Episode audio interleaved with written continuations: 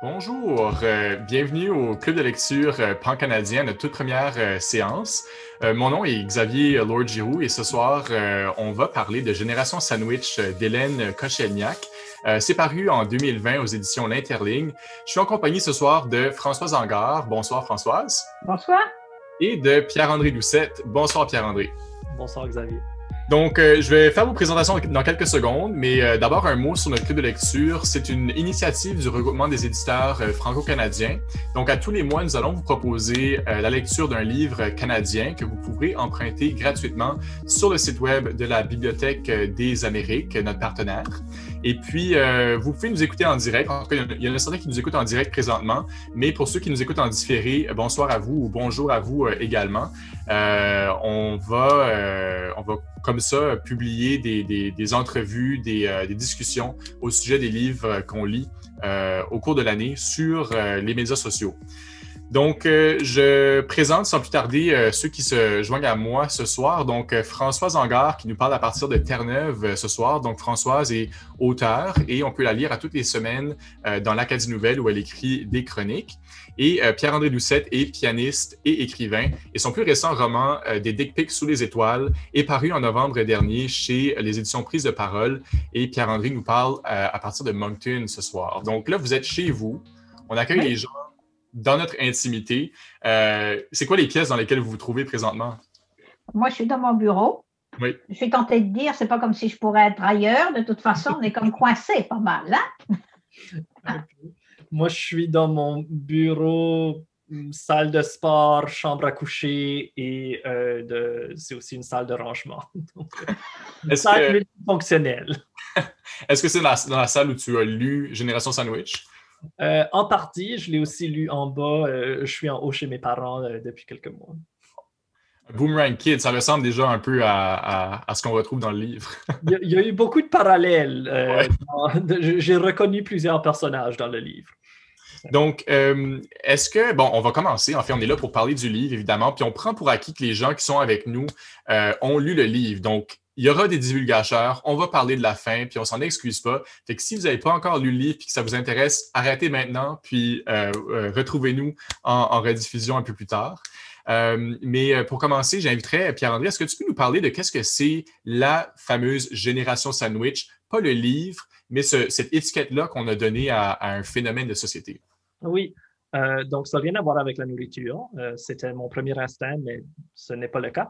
Euh, on parle ici d'une génération plus ou moins de l'âge des baby boomers et qui est en train de soigner la génération de leurs parents, mais qui en même temps connaissent justement ce phénomène-là des, des boomerang kids, des enfants qui reviennent à la maison, et qui se retrouvent un peu tiraillés entre euh, ou, en sandwich entre une génération plus jeune que euh, une génération plus vieille et aussi leurs obligations de, de, vie personnelle et professionnelle entre-temps. Et puis, bon, alors tout ça, ça, se retrouve dans le livre. Françoise, est-ce que tu peux nous en faire un résumé? Oui, bien écoutez, l'héroïne du, du, roman, on peut dire, et puis la pauvre, c'est héroïque par beau. Euh, elle a, euh, elle s'appelle Yann et donc elle, est tiraillée, comme euh, vient de l'expliquer Pierre-André, entre ses obligations envers un père vieillissant, ses enfants, les petits-enfants, ses frères. Et, et, donc, c'est quelque chose de, euh, que beaucoup de gens se reconnaîtront euh, dans, dans, cette, euh, dans héroïne. Naturellement, ça dépend de la génération. Moi, je fais partie des baby boomers, donc je peux en parler. et donc, c'est vraiment une réflexion sur le passage de l'existence au sein d'une famille, comment certaines personnes en prennent la charge mentale, on va dire, et, les tiraillements que ça peut que ça peut causer, mais aussi la manière différente dont on peut appréhender tout ça. Et elle, eh bien, elle, elle prend tout ça sur ses épaules, elle se sent responsable de la famille au complet. Euh, tout le monde a l'air d'en être ravi d'ailleurs. Et euh, je pense que voilà, c'est ça. Et, c'est sa relation très difficile euh, par bout avec sa famille, avec son père Dominique, qui est le patriarche de la famille, et dont on peut dire sans, sans vouloir se tromper vraiment qu'il vieillit pas trop bien. Quoi. Il y, a, tout un arbre généalogique euh, assez complexe qui est très en fait réaliste de ce qu'on peut retrouver autour de nous euh, comme, euh, comme famille. C'est une famille qui réside dans la région d'Ottawa, on peut, on peut le mentionner, c'est contemporain aussi, évidemment. donc c'est ça, il y a le personnage de Liane qui est central. Pour ceux qui n'auraient peut-être pas compris, elle a trois frères qui sont plus jeunes qu'elle. Elle a son mari, son deuxième mari qui s'appelle André, son conjoint. Et puis, euh, Liane a deux enfants, Sophie et Stéphane. Sophie est la mère de Liam, qui est un personnage euh, secondaire très important dans le roman. Et puis, à ça, on, ajoute aussi Justin, qui est le fils d'André, euh, donc le conjoint de, de, Liane, qui est un peu comme un boomerang kid qui revient. Donc, tout le monde, tout le, on suit tous ça, finalement. Vous avez tous compris ça aussi. Oui. oui, mais c'est aussi que, je veux dire, elle a eu la totale, la pauvre Liane. Mm. Elle a une famille vraiment. Non, mais c'est vrai que. Oui. L'auteur n'aurait pas pu en mettre davantage, je pense, où Liane aurait, comme on dit vulgairement, euh, pété un plomb. Je veux dire, elle en a vraiment beaucoup sur son assiette. C'est mm-hmm. tous des gens, des bonnes gens, des, gens qui, qui, sont bien intentionnés, mais tout le monde amène ses problèmes. C'est comme l'auberge espagnole, un peu tout le monde amène, euh, amène ses problèmes je, dois te faire chavirer, Françoise, parce qu'en fait, l'auteur me disait que, euh, selon elle, c'était quand même une petite famille. Qu'elle aurait pu faire une plus grande famille que ça, mais pour les, fins du roman, c'était peut-être un peu plus difficile. Mais. Euh, il, y a des, plus grandes familles que ça. Moi, moi ce qui me fait réagir dans ce, dans ce que tu dis, euh, Françoise, c'est que, en fait, elle, elle prend tout ça sur elle-même aussi. C'est pas tout le monde nécessairement qui lui amène ses problèmes, mais elle en prend beaucoup des problèmes des autres aussi. Euh, c'est certain que si elle se sent responsable, si elle n'en prenait pas soin, on sent qu'il y a très peu d'autres personnes dans la famille qui ensuite euh, reprendraient le relais. Euh, mais c'est vrai qu'elle elle, s'en met beaucoup sur les épaules elle-même. Absolument. Mais ça, ça moi, j'ai trouvé que c'était vraiment très bien senti dans le livre. Parce mmh. que euh, je pense que, je, l'ai vraiment noté, c'est qu'il y a toujours dans les familles une personne. C'est pas que les autres s'intéressent pas, c'est pas que les autres, euh, euh, si tu veux, sont pas attentifs aux besoins du père, mais il y a toujours quelqu'un, soit que cette personne-là a un certain style de, de leader, si tu veux, puis, puis voit des problèmes, puis veut les régler, mais il y a toujours une personne dans une famille, peu importe la taille de la famille, qui en prend la charge mentale. Qu'on lui demande de le faire ou pas, ça, c'est autre chose. Mais il y, a, toujours, et ça, j'ai trouvé que c'était extrêmement bien senti de sa part. Absolument. On a déjà des appels, des gens qui nous écoutent. des gens qui réagissent. Euh, en fait, je, je, vais profiter de cet instant pour euh, juste mentionner à ceux qui nous écoutent en direct, si vous voulez euh, poser des questions, nous faire part de vos commentaires. Vous pouvez le faire directement sur, euh, sur Facebook en ce moment. Puis, si on a le temps, on, les prendra puis on les lira euh, pour faire réagir nos panélistes éventuellement au cours de notre discussion. Intéressons-nous aux personnages principaux de, du roman. Évidemment, il y a Liane, on va y revenir. On va revenir à Dominique aussi. Parlons de Liane, donc qui était autrefois Lily, qui est le personnage transgenre du roman. Euh, Pierre-André, dans ta critique que tu as, écrite sur, euh, sur le roman, euh, tu t'es beaucoup intéressé au parcours de ce personnage-là. Qu'est-ce que tu as, que as pensé de cette représentation? J'ai trouvé ça très intéressant. c'est certain que mon expérience en tant qu'homme gay n'est pas tout à fait, et en fait, est assez éloignée de celle d'un jeune homme trans. Euh, mais il y a quand même plusieurs aspects qui se ressemblent au niveau du coming out, au niveau de se faire accepter et aimer par sa famille. Euh, c'est un, c'est quand même euh, une histoire qu'on, reconnaît souvent en tant qu'homme gay. et puis, ce que j'ai trouvé intéressant, en fait, c'était que c'était, un regard extérieur. Ce n'était pas une personne trans qui a écrit ce personnage-là. et, et c'était clair aussi que l'auteur cherchait vraiment à euh, créer un personnage qui était très aimable, qui était très sympathique, euh, et nous montrer que malgré que la famille avait un peu de difficulté à accepter cette réalité-là, euh, qu'il y avait très peu de personnages qui étaient fortement opposés au fait que Liam fasse une fasse vive sa transition et puis s'avoue et, et s'épanouisse.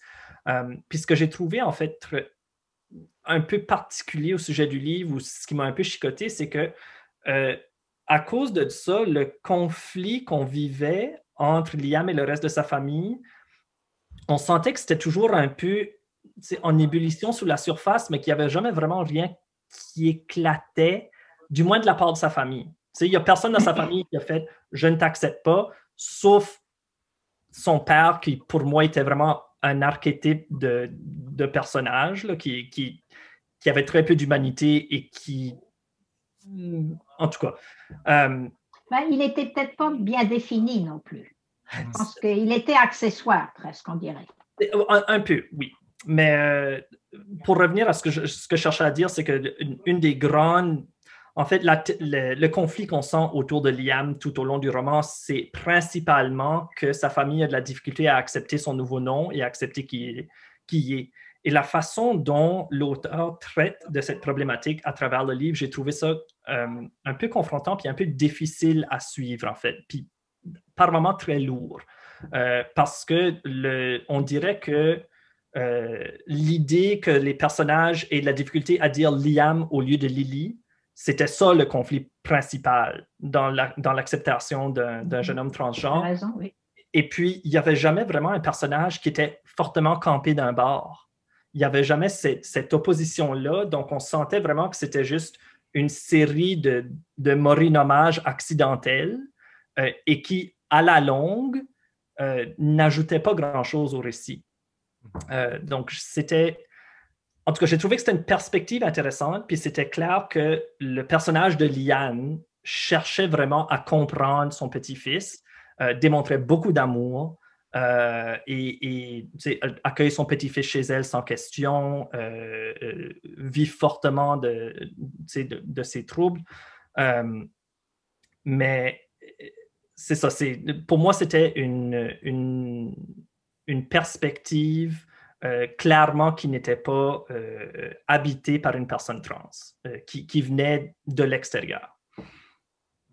Mais si je peux me permettre, en, en, ceci, si tu veux, elle, le personnage principal, Yann, était très attachant parce que c'était clair qu'elle voulait faire du mieux possible mhm. pour respecter le cheminement de son petit-fils ou petite-fille. Et, et, et et qu'elle comprenait mal pourquoi ça semblait poser autant de problèmes à son, c'était son gendre et à sa belle, et à sa fille et, mhm. et, tout ça. Donc moi, moi j'ai trouvé que ça allait, elle en tout cas, ça allait très bien dans son personnage qui cherche toujours, toujours à, à, tout arranger, à tout, et qui va, qui se renseigne, qui fait tout ça.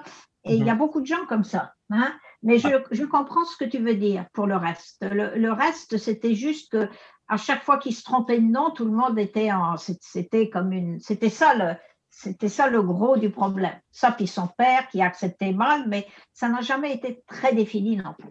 Oui, puis en fait, euh, euh, moi, ce que j'ai trouvé problématique aussi, c'était que justement, on sentait que Liane voulait vraiment aider son petit-fils, voulait être là, voulait être une source d'appui, mais on sent pas, tu sais, il n'y avait pas de moment de, de, gros conflit entre justement Liane qui démontrait tant d'amour et le père de Liam qui était une, personne haineuse quasiment. Donc, on, on on n'a pas vu ces confrontations-là. Ben, il n'y a pas eu de confrontation, non.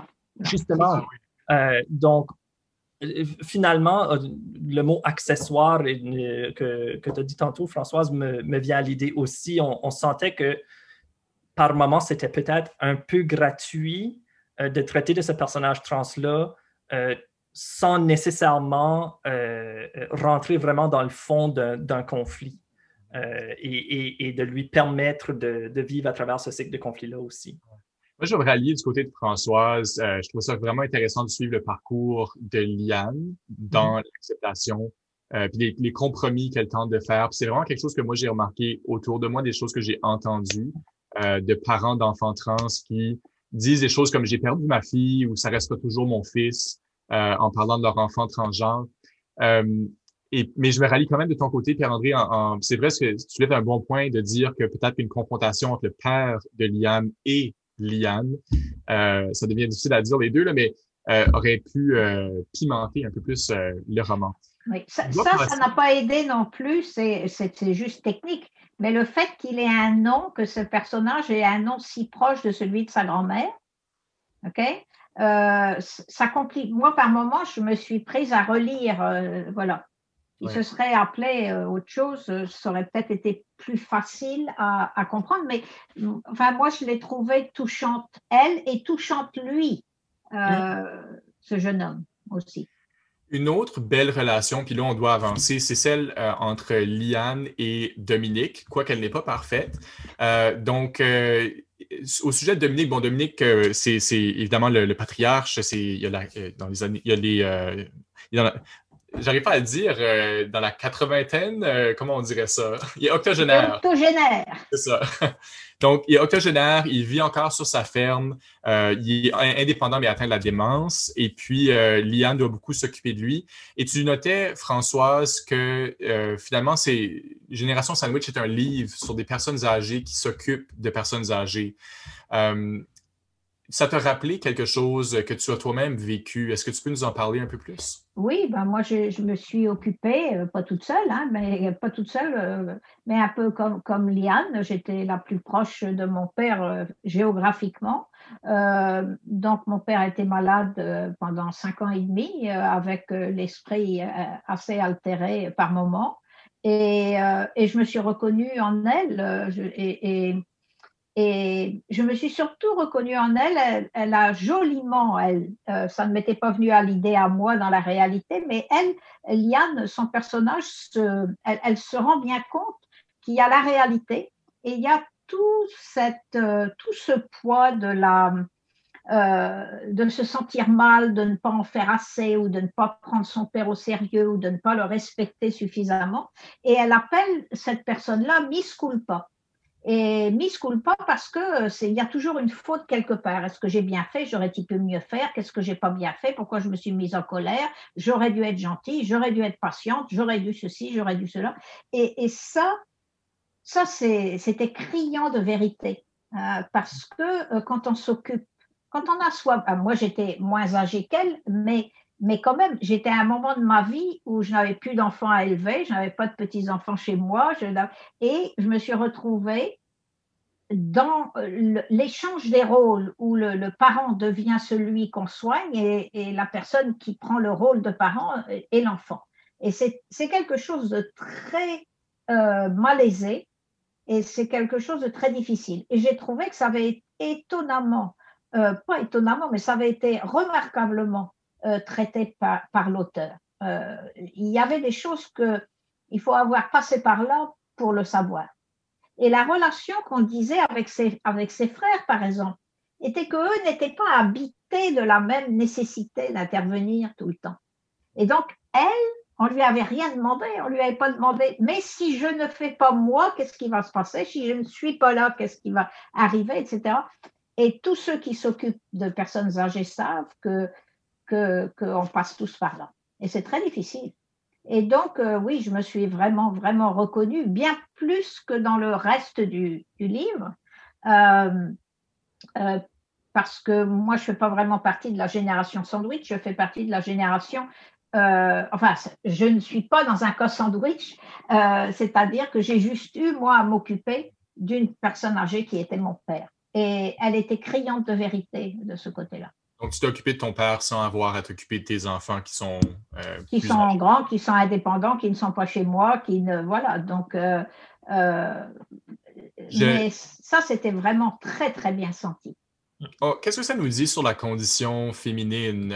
je sais que c'est pas quelque chose dont on parle beaucoup, justement, ce, rôle-là que des femmes plus âgées peuvent prendre. Puis on dirait que tout ce que j'ai entendu autour de moi, c'est des exemples surtout de femmes qui, qui s'occupaient de leurs parents vieillissants. Donc, est-ce que c'est pas un angle mort finalement de, je sais pas, des revendications féministes d'aujourd'hui, euh, de la lumière qu'on jette sur la condition féminine aujourd'hui? Moi, je pense que, écoute, euh, moi, j'ai un frère qui s'est beaucoup impliqué avec mon, avec mon père. Hein, je n'essaie pas de dire que j'ai pris toutes les responsabilités, mais la charge mentale, je pense que mon frère n'hésiterait pas à le dire, était, là, était sur moi. Mmh. Et je pense que ça, c'est parce que les femmes, on est, on est habitué, on est conditionné moi, je viens dans un foyer, j'ai été élevée dans un foyer féministe et j'ai épousé quelqu'un qui était immensément féministe, mais, mais j'ai toujours, peut-être que c'est mon, mon mari dirait de temps à autre, c'est ton désir de contrôle, euh, mais euh, c'est surtout que je suis capable d'organiser. Alors donc, euh, quand il faut organiser, j'organise. Voilà. Alors, je pense que les femmes, on est plus conditionnées à ça. Et, donc, euh, c'est moi qui ai organisé mon père euh, financièrement, euh, etc. Qu'est-ce qu'il fallait pour l'aider, les décisions à prendre quand il a fallu le mettre en foyer, etc.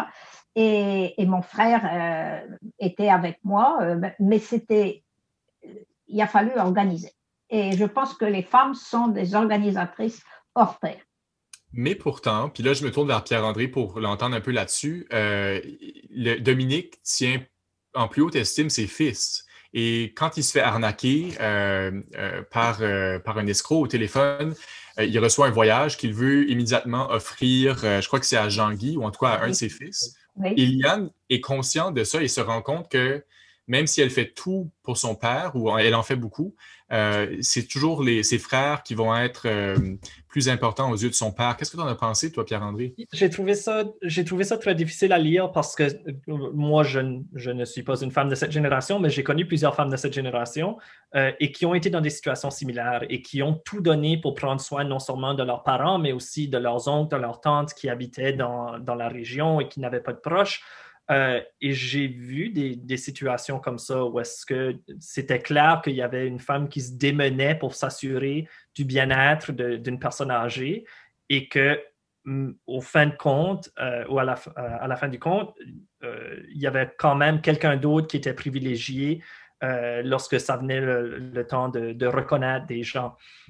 Donc, euh, oui, c'est certain que euh, tu mentionnais l'angle mort du féminisme. C'est certain qu'on on a affaire à ça. On a affaire au, patriarcat qui est encore euh, chez Dominique et chez les frères de Liane encore très présent. Chez Liane aussi. Tu sais, Liane a grandi euh, on sent à un moment donné dans un passage où est-ce qu'elle aussi a beaucoup de haine envers son père, où est-ce que, mm-hmm. euh, euh, en relation avec son premier mariage, avec la première fois dont elle est tombée enceinte, il y a beaucoup de tensions dans cette relation-là aussi. et pourtant, Liane est celle qui va regarder au-delà de cela, puis dire bon, ben, ça, retombe ça revient quand même à moi de prendre soin de mon père, parce que si quelque chose va mal, Jean-Guy va m'appeler. C'est pas euh, le, réflexe de laisser ça aux hommes, justement, ne vient pas chez Liane. Et puis, les hommes sont très contents de laisser toute cette responsabilité-là chez elle aussi. Oui, euh. et, ça, c'est une réalité. Euh, c'est le sens du devoir. Euh, puis, c'est pas que les hommes l'ont pas, mais c'est que si quelqu'un prend les devants, et, et ça ne m'a pas étonné du tout de Dominique qui se dit si je gagne le voyage, je vais le donner à mon fils. Mm. Parce que la seule qui est là au quotidien l'énerver, l'achaler, lui demander de faire des choses, lui dire qu'il ne peut pas faire ci, qu'il ne peut pas faire ça. C'est elle. Oui. Alors donc, euh, voilà. Euh, et, c'est ça, le, c'est vraiment ça qui, qui est bien euh, expliqué dans le livre. Et, j'ai trouvé aussi, parce qu'on ne veut pas juste accabler le Dominique en question, c'est que lui, son, son, son personnage est aussi extrêmement bien défini. Euh, mhm. on le voit euh, frustré. Il est frustré en permanence. On lui dit ce qu'il ne peut pas faire, qu'il faut qu'il se lave les mains, qu'il faut qu'il change, qu'il faut qu'il se douche, qu'il faut qu'il se peigne, qu'il ne peut pas prendre sa voiture, qu'il ne peut pas faire ci. Et, et ça, moi, je l'ai vécu pour les personnes âgées. C'est extrêmement frustrant. Donc, il vit en permanence avec un niveau de frustration. Ben oui, il qu'il peut faire quand il ne peut pas faire. Donc, euh, c'est compliqué.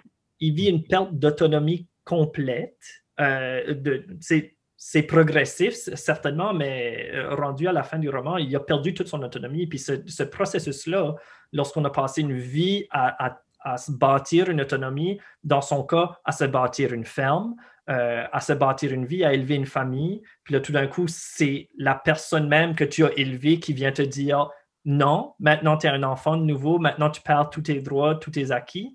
Euh, donc, oui, moi aussi, j'ai trouvé que c'était un, des aspects. et puis surtout, surtout lui, il se sent encore en pleine possession de ses moyens. Et c'est ça le propre, entre autres, de la démence ou de la sénilité, etc.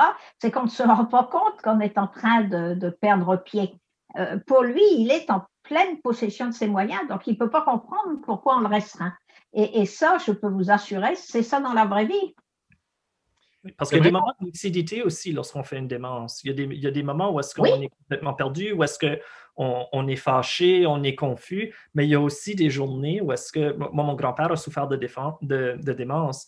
Euh, puis il y a des jours où est-ce qu'on le visitait, où est-ce qu'il se souvenait exactement qui était tout le monde, puis qu'est-ce qu'était leur rôle dans sa vie. Puis une semaine plus tard, tu le visitais, euh, il ne reconnaissait personne, euh, il pensait qu'on venait le voler. Donc, c'est ces contrastes-là d'une fois à l'autre. Euh, Et c'est très dur. C'est très dur. Très dur sur les aidants naturels, comme on dit. Le roman nous, nous permet d'avoir le point de vue justement de, de, de Dominique. Et puis, euh, quand des fois on peut peut-être manquer de, de, sensibilité par rapport à celui des personnes âgées, ben là, c'est contrebalancé parce que on, voit à travers ses yeux euh, à certains moments du roman. J'aimerais qu'on parle de Miss Culpa. On a eu une question euh, d'une de nos participantes au club qui nous vient de Roumanie. Alors, on est international, ça n'a pas de bon sens. Euh, et puis, elle nous demande la question euh, si le personnage de Miss Culpa est un personnage à, part entière dans le roman. Puis, la façon que le roman est construit, bon, on le sait, c'est certains personnages qui prennent chacun leur tour à, être les points centraux centrales, les points focaux du récit. Et puis, elle, elle a son petit moment une fois, je pense, dans le roman. Donc, est-ce que vous pensez que Miss Culpa est un personnage à part entière? Euh, Françoise. Elle aurait pu l'être. Euh, il aurait fallu qu'elle soit plus présente et d'une manière plus dynamique, je crois. Mais moi, j'ai trouvé ça très intéressant, comme je dis, parce que j'y ai apporté mon, mon, œil euh, personnel ayant vécu ce genre de choses et que c'est un tiraillement extrêmement important et que des fois, quand on est dans une situation comme elle a été, comme moi j'ai pu être avec mon père, c'est qu'on se sent dédoublé. On se sent dédoublé on est la personne responsable qui est là pour dire que ça va se passer comme ça, va Et puis il y a l'autre qui a juste envie de dire mais je peux plus, je suis plus capable. Et c'est ça, et, c'est, et puis on s'emporte, et puis après on se dit oh j'aurais pas dû. Euh, on, jure ou on dit bah, je m'en vais, puis on claque la porte, puis on dit oh j'aurais pas dû. Euh, et, et, ça c'est absolument véridique. Et moi je pense que Miss Culpa aurait pu avoir plus de place, mais enfin, il y avait déjà beaucoup de monde. Hein. Il y avait beaucoup de monde à messe, comme on dit. Euh, je, pense que j'abonde dans le même sens. On sentait que Miss Culpa était là. Le, spectre de Miss Culpa est du début à la fin du roman euh, une très grande présence. Euh, et il y a plusieurs moments clés dans le roman qui dépendent justement de sa présence. Mais moi, je suis d'accord. Le fait que le livre s'articule dans une polyphonie d'une certaine sorte, euh, ça laissait la place justement à ce qu'on entende vraiment euh, cette perspective-là. cela étant dit, tant qu'à moi, puis je j'ai aucune étude en psychologie, mais euh, Liane semble possiblement souffrir d'anxiété. Euh, et je pense que le fait d'intégrer Miss Culpa si, euh, de si près avec sa personne, pour moi, j'ai trouvé ça déboussolant pendant la première moitié du livre. J'arrivais pas vraiment à rentrer dans le personnage de Liane parce qu'il y avait tellement de, tergiversions, puis de bouleversements, puis le, monologue interne était constamment en, état d'alerte. Mais c'est ça qui cause l'anxiété après, comprends-tu? Euh, oui, justement, oui. Euh, et, puis, je pense que c'est ça, la, présence de Miss Culpa en était pour beaucoup, certainement. Euh, on parlait de conflit tout à l'heure. Je pense que Miss Culpa arrive à bien montrer un conflit interne, finalement, au sein, à l'intérieur même de, du personnage de Liane. Euh, et puis moi, j'ai noté que c'était peut-être un conflit entre euh, la femme moderne qui a une vie indépendante à 60 ans, qui travaille, qui prend des vacances, et la femme traditionnelle, donc celle qui doit s'occuper des autres. Et puis il y a ce déchirement-là finalement entre Liane, qui elle est, et puis Miss pas son espèce de saboteur intérieur. Euh, une autre question, euh, puis je vais commencer avec, euh, avec toi, Pierre-André, qui nous vient d'un de nos, de nos participants puisque ce roman aborde de nombreuses thématiques très fortes qui touchent différentes générations. Euh, à qui recommanderiez-vous ce livre? Euh, oui, c'est vrai qu'il y, a plusieurs foyers dans le, roman. On, touche à plusieurs problématiques. Euh, pour moi, en tant que personne LGBTQ, je l'ai vu vraiment d'une optique genre P-Flag Mom, de l'optique de quelqu'un qui n'a pas cette réalité-là, qui ne vit pas cette réalité-là d'une personne LGBTQ, mais qui cherche à en connaître plus et à appuyer des personnes LGBTQ dans leur vie. Euh, j'ai trouvé que cette perspective-là était très intéressante. Euh, je le recommanderais pas à un jeune homme trans, mais c'est vrai qu'il y, a une toute autre euh, littérature qui est axée pour ce lectorat-là. justement, plusieurs des problématiques dans le livre, je me suis senti comme ça. Je me suis dit, bon, ben, on présente la problématique, on, sent qu'il y a eu de la recherche, que c'est très bien recherché, euh, qu'il y a beaucoup de, tu sais, euh, on sait exactement à quelles ressources aller s'adresser lorsqu'il y, a un tel événement qui se produit. Euh, on sait qu'on peut aller à, la défense de l'enfant, puis on va avoir un rendez-vous ici. Puis j'ai trouvé ça sais, que c'était intéressant qu'on ait fait autant de recherches, mais que c'était clair que tous ces événements-là, euh, euh, il y a de la violence conjugale dans ce livre-là, mais ce, livre-là n'est pas écrit sous la perspective d'une femme battue. Puis je pense pas que pour quelqu'un qui vit cette réalité-là, tout comme pour quelqu'un qui vit la, réalité d'être un jeune homme LGBTQ, euh, ce livre-là ne va pas nécessairement les faire grandir ou amener beaucoup de choses pour alimenter leur perspective. l'autrice euh, Hélène Kocheniak s'en cache pas, c'est pas quelque chose qu'elle a vécu personnellement, elle a fait beaucoup de recherches. Je pense que ça paraît, mais des fois, il y a peut-être euh, justement une, espèce d'authenticité euh, de ce qui a été, de ce qui est raconté qui est peut-être pas à la hauteur de ce qu'on souhaiterait. c'est ce que je comprends de ce que tu dis. De ton côté, Françoise, pour conclure, parce qu'on a déjà, on a déjà terminé, on n'a plus de temps. Euh, donc, pour conclure, à qui. Comment? Moi, je pense que ce livre-là, il est parfait pour toute personne qui est au sein d'une famille et qui une famille avec euh, des gens de différents âges et, et qui veut réfléchir un peu euh, sur comment ça évolue une famille et mhm. comment ça évolue quand quelqu'un, quand il y a des jeunes, des moins jeunes, quand les personnes commencent à vieillir, etc. Quelqu'un qui, qui juste s'interroge sur sa place dans la famille. Et sur, je pense que à ce niveau-là, euh, c'était très intéressant.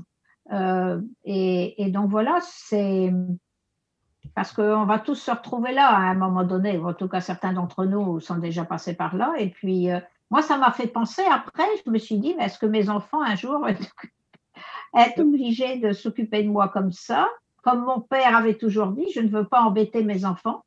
Mais tant que bon. Et, et donc, tu vois, et, on peut se poser la question, est-ce que, donc c'est utile à la réflexion sur qu'est-ce que c'est qu'une famille, les rôles dans une famille, comment on se perçoit soi-même au sein de cette famille avec tous les problèmes que ça peut, euh, que ça peut engendrer. en fait, parlant de famille puis d'évolution de famille, excuse, j'avais, je sais qu'il faut, qu'il faut qu'on ferme, mais moi, ce qui m'a le plus affecté dans le livre, c'était la deuxième partie. Euh, qui était les, dernières 15 pages. Euh, justement, ce, ce, saut dans le temps, euh, j'ai trouvé qu'il a été j'ai trouvé qu'il y a eu beaucoup de sauts dans le livre que j'aurais voulu voir qu'est-ce qui s'est passé avant de sauter. Mais celui-là, j'ai trouvé qu'il y a eu beaucoup d'impact. Puis je me suis tout d'un coup, tout d'un coup vu 50, 60 ans dans, dans, le temps. Puis je me suis dit, OK, bon, ben, qui va prendre soin de moi? Puis moi, je, j'ai pas l'intention d'avoir des enfants de sitôt, euh, mais ça m'a vraiment ouvert de grands questionnements auxquels je ne m'attendais pas nécessairement rendu à ce point-là dans le livre. Donc, j'ai trouvé que la deuxième partie a été très bien réussie à ce niveau-là. Et, ça, c'est important. Euh, qu'on se questionne une fois que c'est fini, qu'on réfléchisse, qu'on se dise, ah bon, qu'on ait peut-être un peu plus de patience avec les gens âgés aussi. Oui. Je suis content d'avoir pu lire ce, ce roman-là avec vous puis d'en discuter.